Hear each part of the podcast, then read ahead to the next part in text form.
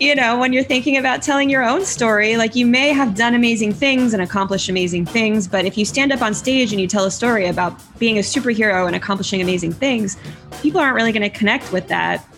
People connect with flaws, people connect with vulnerabilities because it's sort of how we show our humanity is through, you know, what's messed up about us. That's what makes us lovable. Welcome to Design Lab. I'm Bon Ku. As a physician, I have found it so hard to be vulnerable because I feel like there's a sense in my profession that we have to be perfect. Maybe that's why I was so drawn to the Nocturnist that was founded by Dr. Emily Silverman. She created this platform where healthcare workers can be vulnerable with their feelings, their struggles and anxieties, their hopes and their fears. I could really relate to the people who have been on her podcast and her live shows. I've been a huge fan of The Nocturnist, and it was an incredible honor for me to chat with Emily Silverman. Emily is an academic hospitalist who works in San Francisco, and she created this amazing medical storytelling community called The Nocturnist. Stories are her design medium. Her team at The Nocturnist has produced over a dozen live storytelling shows, three seasons of a podcast, and two audio diary series. I asked Emily how we can become better storytellers, and she shared with me how she protects her time for creativity. And we talk about how we can redesign the healthcare system so that patients and physicians can be co partners for health. You can support this podcast by subscribing on whatever platform you use to listen and give us feedback. We love those comments, they're so helpful. We appreciate it. Or if you want to reach us, drop me a line at bon at designlabpod.com. All right, here's my conversation with Emily Silverman. I think you're going to like it. Emily Silverman, thanks for joining me on Design Lab. Thank you for having me. Uh, you're currently an academic hospitalist in San Francisco. Is that right? Right. And you're the founder of The Nocturnist, which is a San Francisco based independent storytelling community. Can you tell us more of what that is?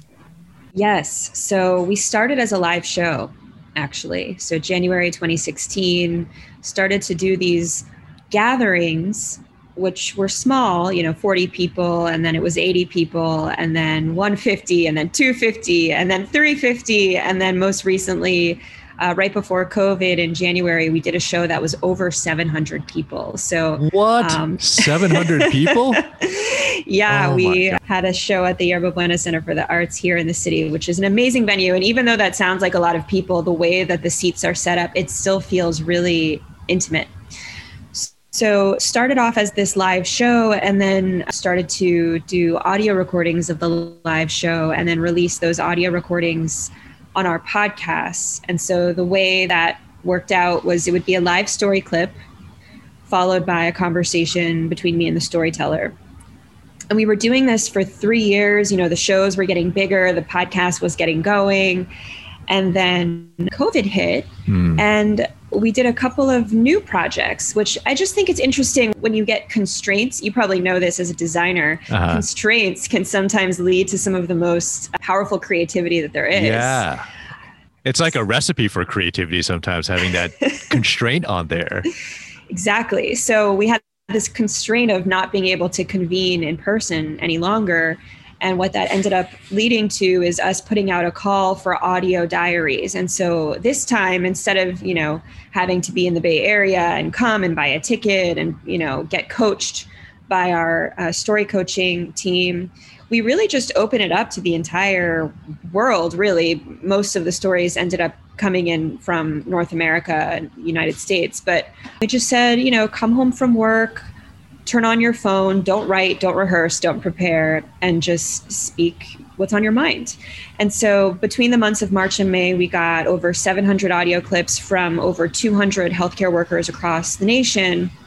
It was called Stories from the Pandemic. That series was called Stories from a Pandemic. Yep. Yes.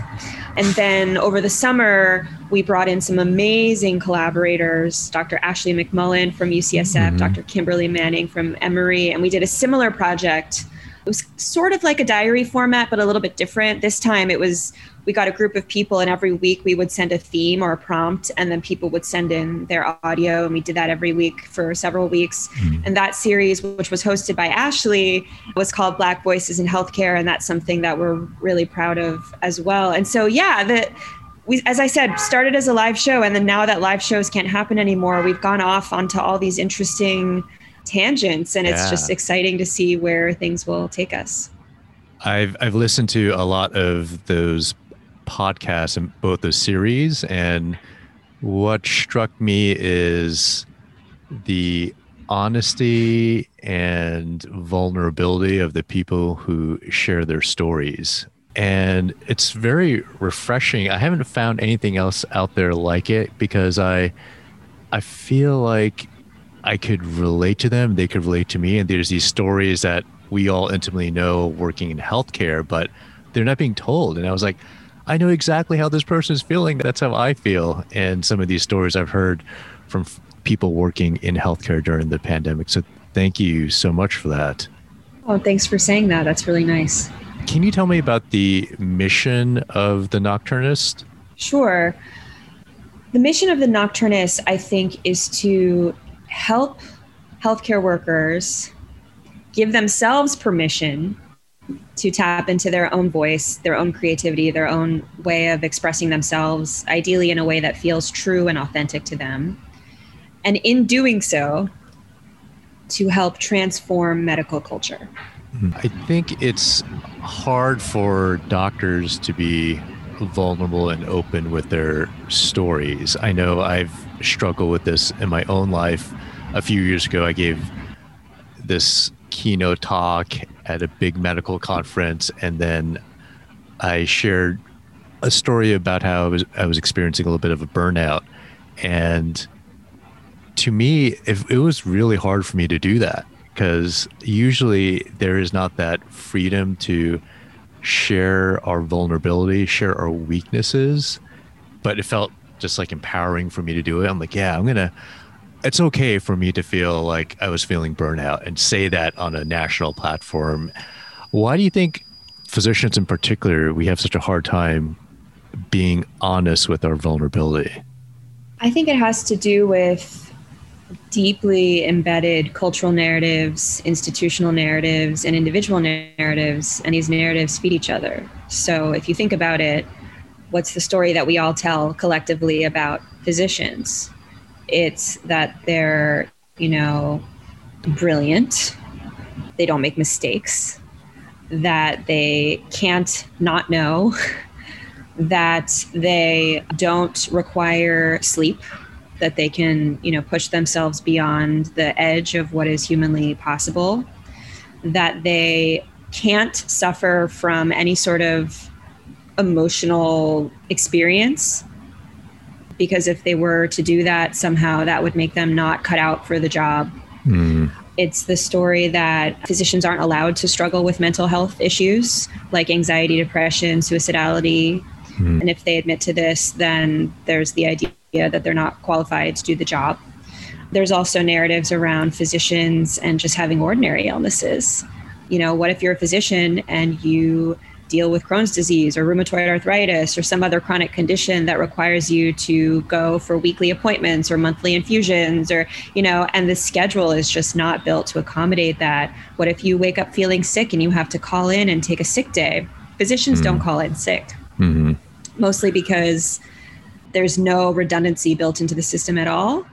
And even when there is, there's just cultural taboos about doing so because you feel like you're um, invading into the space of another person and asking them to come in and do your work for you. So I think you know this is the water that we're swimming in and i yeah. think the first step to changing it is really just to name it and be like this is the story that we're telling is this the mm-hmm. story we want to be telling or do we want to tell a different story and i think to tell a different story collectively we really have to begin with ourselves so. yeah yeah I've, I've been practicing clinically for like 15 years and I actually don't think I ever called in sick.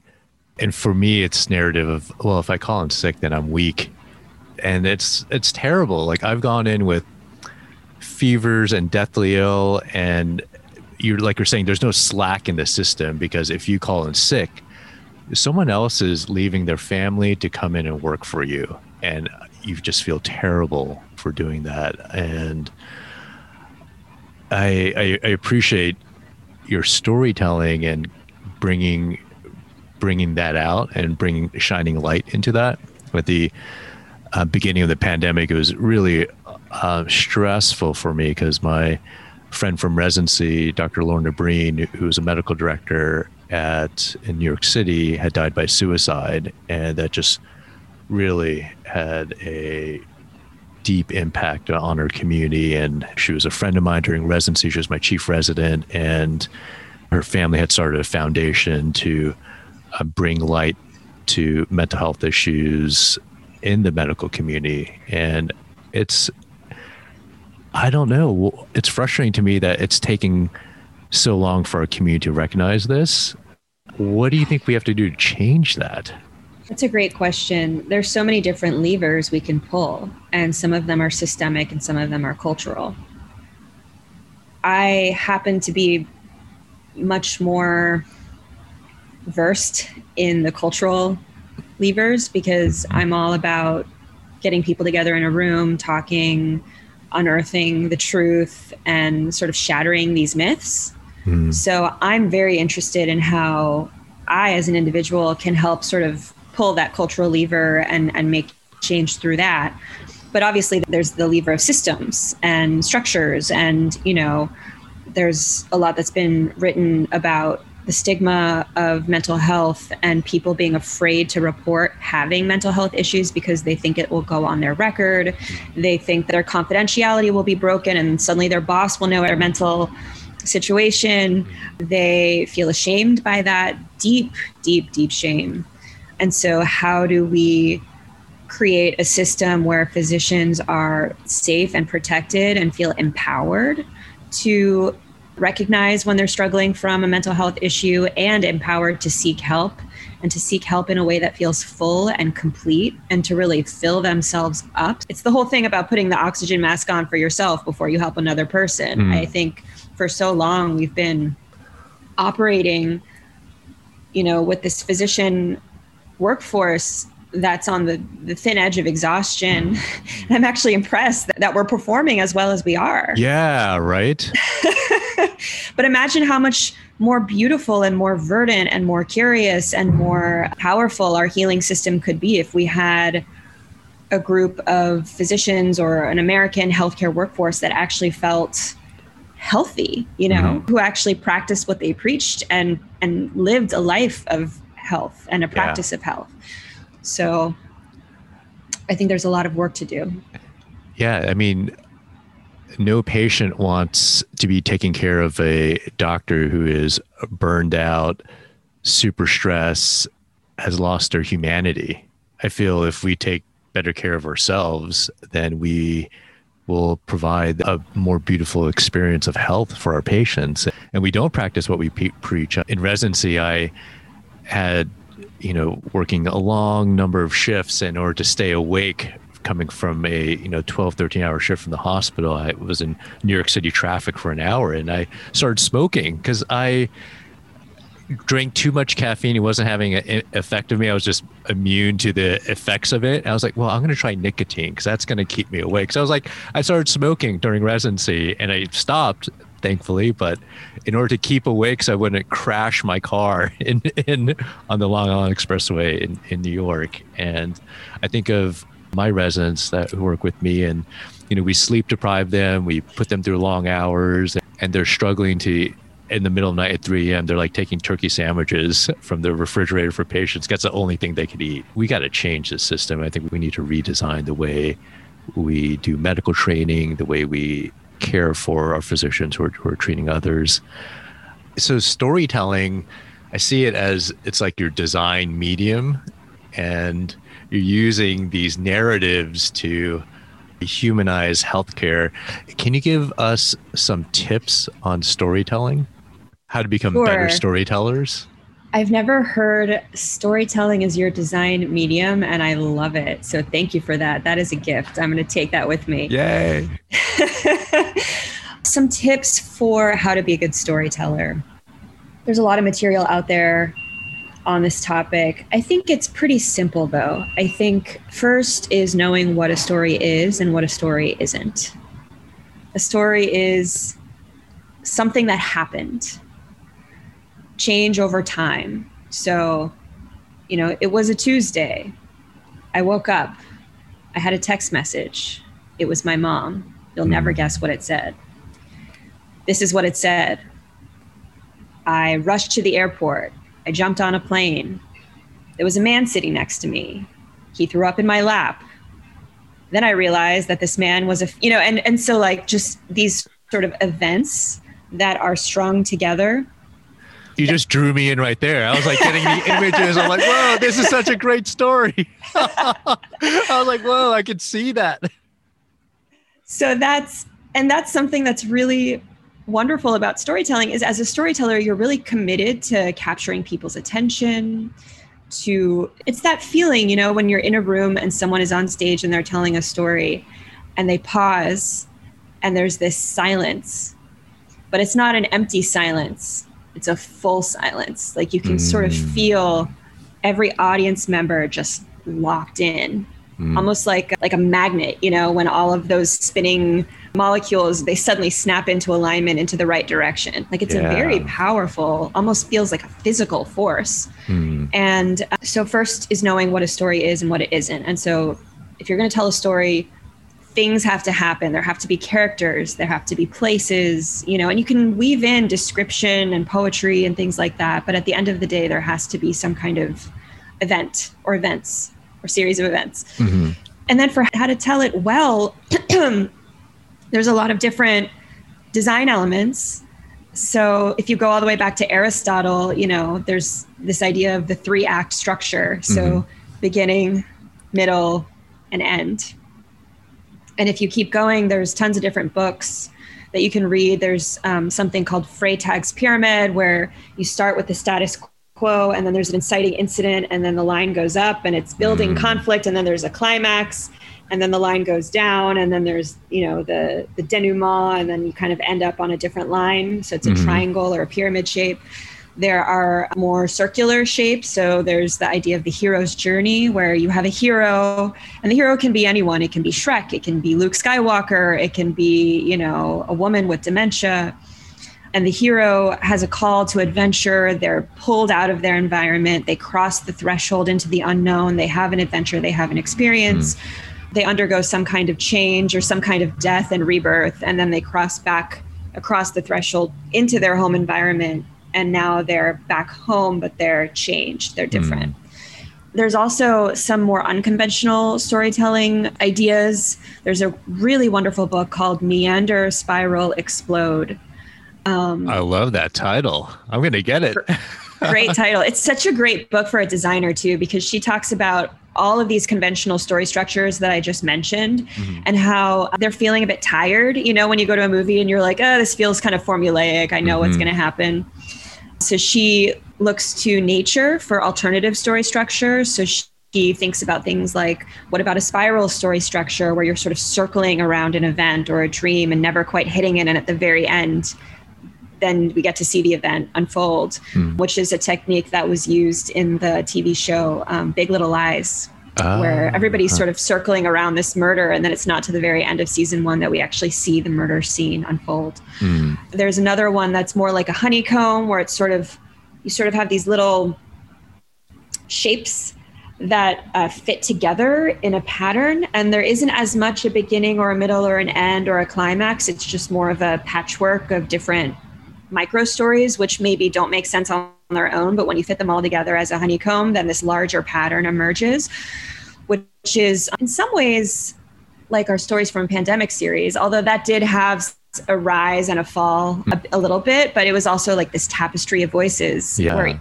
each individual story clip wasn't necessarily a story in and of itself, uh-huh. but it's really when you weave them together, you kind of get this bigger picture. So there are a lot of different ways to do it. And I think that's the fun of it is it's not a science, it's an art. And uh, we can look to some of these frameworks to help guide us. But really, once we are in a framework, it's all about letting go and seeing what kind of bubbles up uh, from that creative, spontaneous place.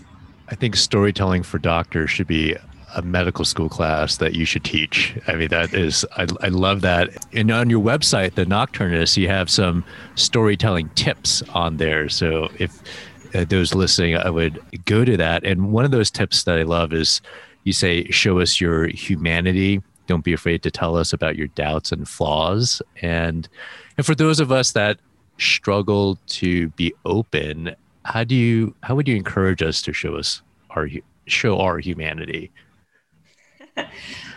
well, if you just think about any book that you love or TV show that you love or movie that you love or, you know, character who you love, it doesn't take a lot to realize that we usually love them for their flaws.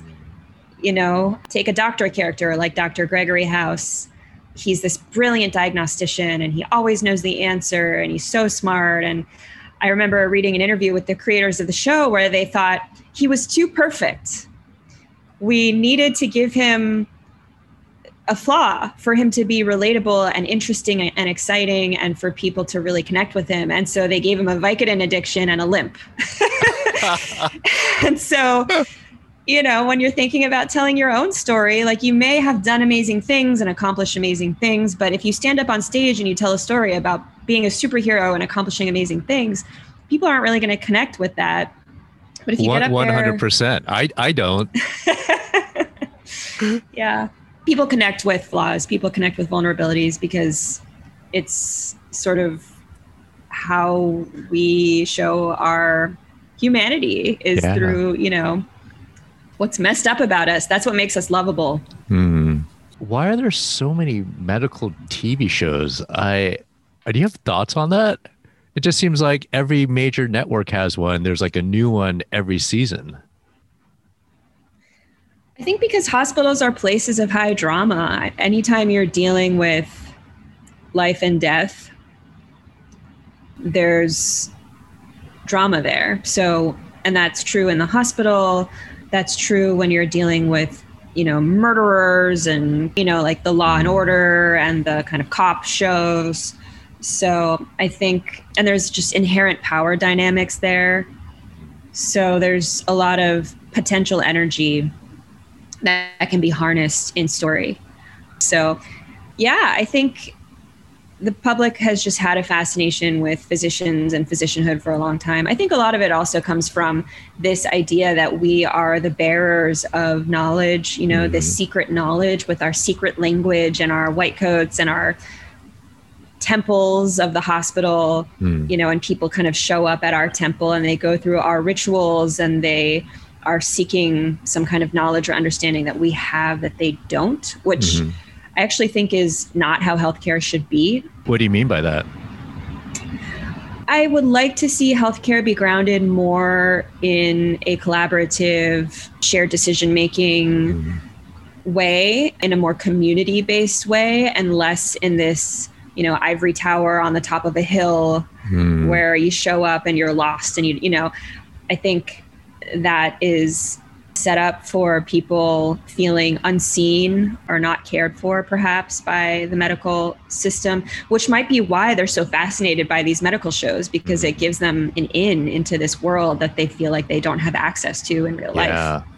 It's like patients and doctors could be co partners in this health journey that they're experiencing as opposed to this top down approach where we're going into that ivory tower, you know, on on our knees begging for information to get it from the doctor and then taking that. But how can we redesign the system so we could be co-designers in health? I couldn't have said it better myself. I mean, I used to talk about how I loved studying the body and then teaching my patients about the body. And I still do. I love to, you know, tear a piece of paper out of a notebook and draw, you know, the digestive system or the four chambers of the heart for a patient to explain to them what we believe is going on with them. Mm-hmm. But in more recent years, I've also realized that the patient has a lot to teach me about their body mm. because I may be the expert who went to medical school, but they are the expert in their own body and often yeah. in their own disease process and disease trajectory. And often I find that they're the ones educating me And also, part of being a good doctor is just meeting people where they are. Mm. People, you know, I feel like in med school, we live in this idealized bubble where it's like you have this disease and you treat it like this. And, but in real life, it's much more messy. You know, you'll have somebody. So messy. It's so messy. yeah, it's so messy you know, I'm just trying to think of an example, like somebody with diabetes, for example, who doesn't want to take insulin because they have certain beliefs about it. And so, how do you sit down with that person and understand where they're coming from and what their story is, what their deal is? Yeah. And then meet them where they are. And because it's so easy to go blame the patient and go, patient's non-compliant with their insulin regimen and mm-hmm. they're non-compliant and then we kind of like it's easy for us to go okay not my problem it's it's a patient compliance problem right right yeah and then people feel abandoned and there's so much we can do you know in the therapeutic relationship with constraints i mean you could think about it as a design constraint so okay this person isn't ready for insulin right now mm-hmm. so what else do we have to build with Hmm. And I think a lot of that ends up coming from situations around their community, their family, their belief system, their culture, also how they occur to themselves. You know, what is the story that they are telling themselves about themselves, and how do hmm. you engage them in that place and do work in that place? So there's just a lot more to healing than you know potions and pills and it's a very relational and interrelational process that is grounded in story which is why you know as much as i love to do storytelling for fun and put on shows and watch tv and things like that i also think that the skills that storytellers have in the artistic and creative world are very very important in the world of healing and therapeutics. So much of the art of medicine is being able to draw the story out from our patients and to be able to tell that story accurately and to be able to understand the human behind the disease because i think the better we can do that the better care that we can give. And i'm curious to do you think doctors see themselves as, as storytellers? I don't think they do it's interesting like who becomes a doctor these days? I think it's changing.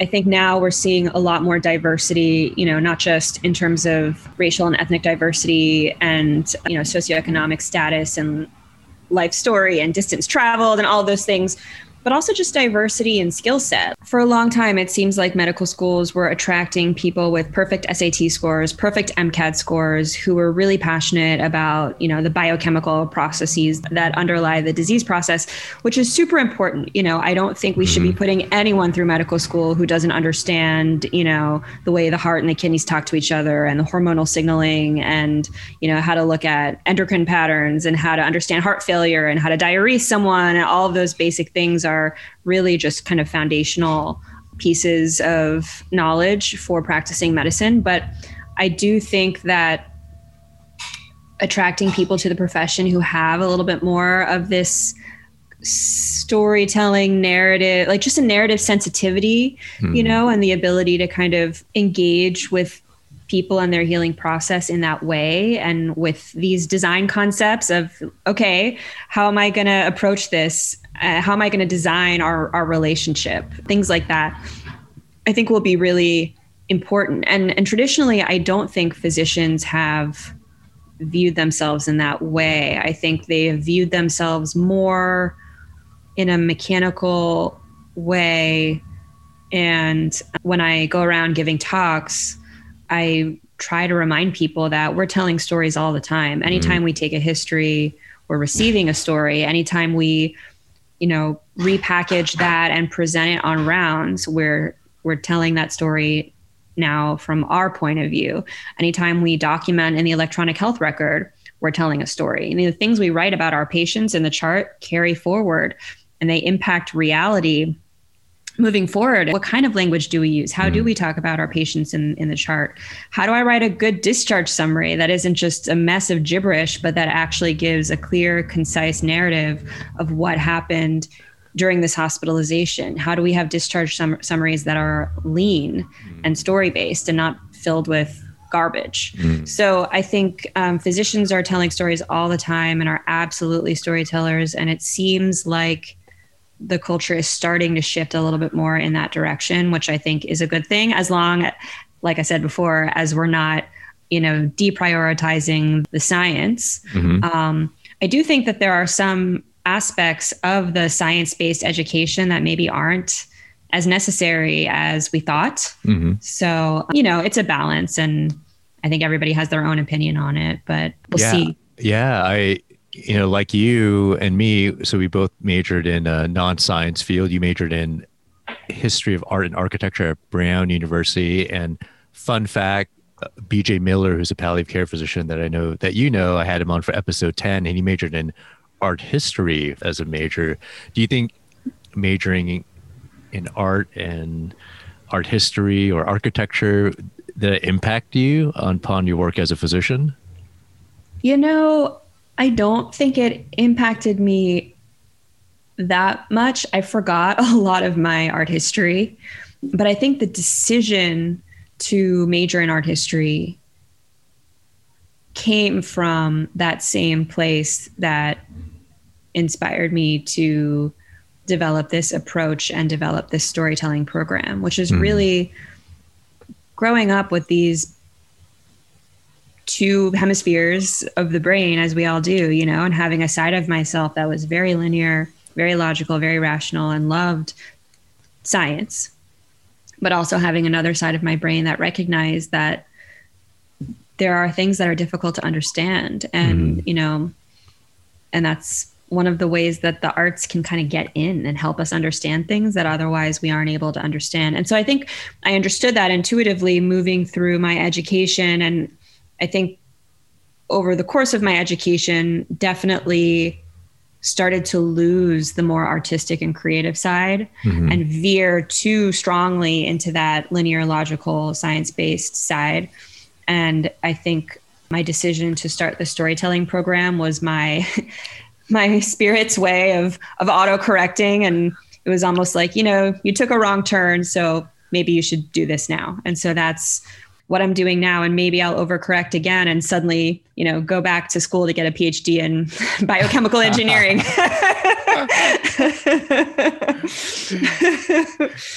and and you you started the Nocturnist in 2016 when you were a resident, one of the busiest phases of anyone's life who's a physician. And I heard you say that during training, you felt your creativity went into hibernation.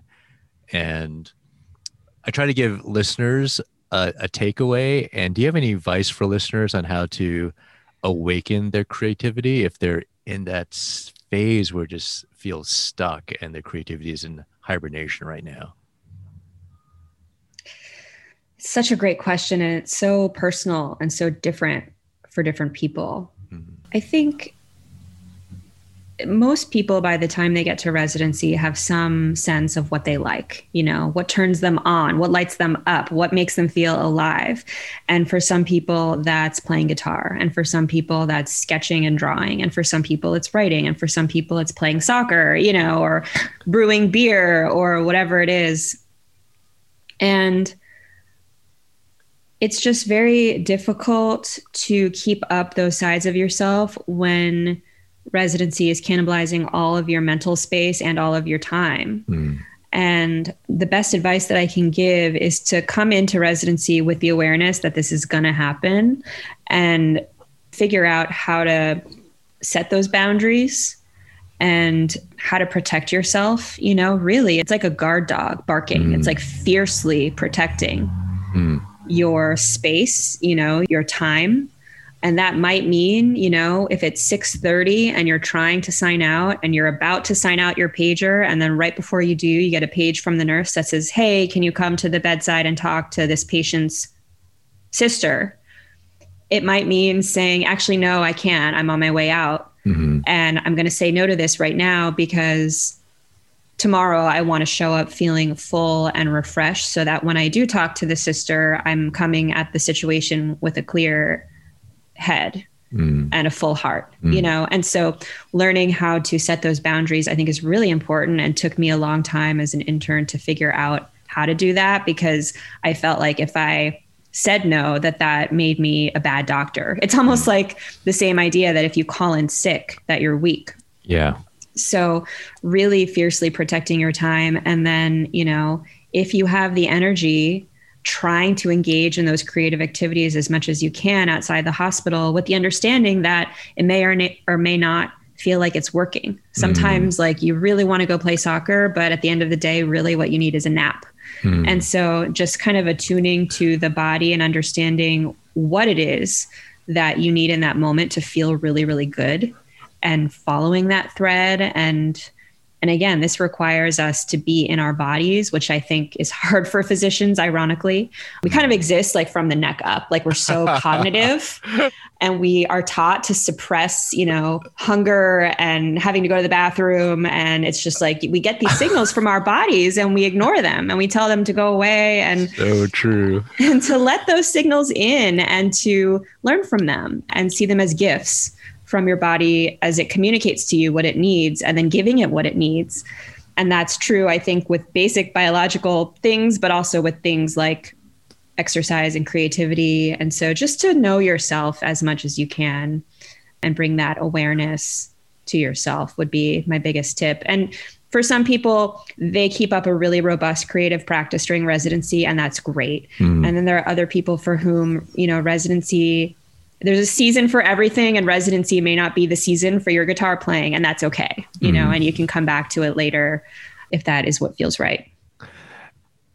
And it gives me some hope that even this was such a busy phase in your life that you were able to pursue this creative act. And for those who are listening who aren't residents that that it's important for us to set up these guardrails. And i'm still learning to do that in my life. Like i'm trying not to fill my day with endless Zoom meetings all day long when I'm not working clinically and to try to protect that space to allow that platform for uh, creativity. And because if you don't, it's going to become cannibalized with your everyday work emails, Zoom meetings. And, you know, I, you know, Nocturnists is one of my favorite podcasts. I'm so impressed by what you have created. It listening to these stories has just helped humanize me as a physician. So thank you for that, and I appreciate you being on the Design Lab.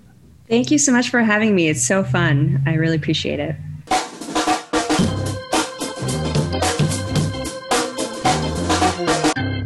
I hope you enjoyed my conversation with Dr. Emily Silverman. You can find the Nocturnists on Twitter and Instagram, and you are going to want to subscribe to the podcast. It's so good.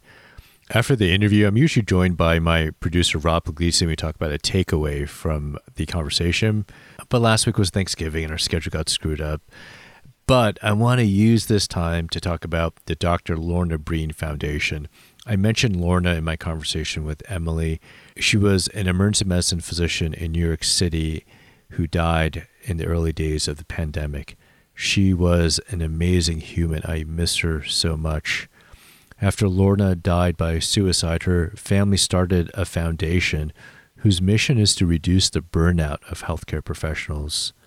We need a world where seeking mental health services is not a stigma, but a sign of strength. I highly recommend this foundation. It's great. You can find them on the web at drlornabreen.org. Please support them. Thanks for joining us for this episode of Design Lab. Please give feedback to the show on whatever platform you use to listen. That's your way of supporting us.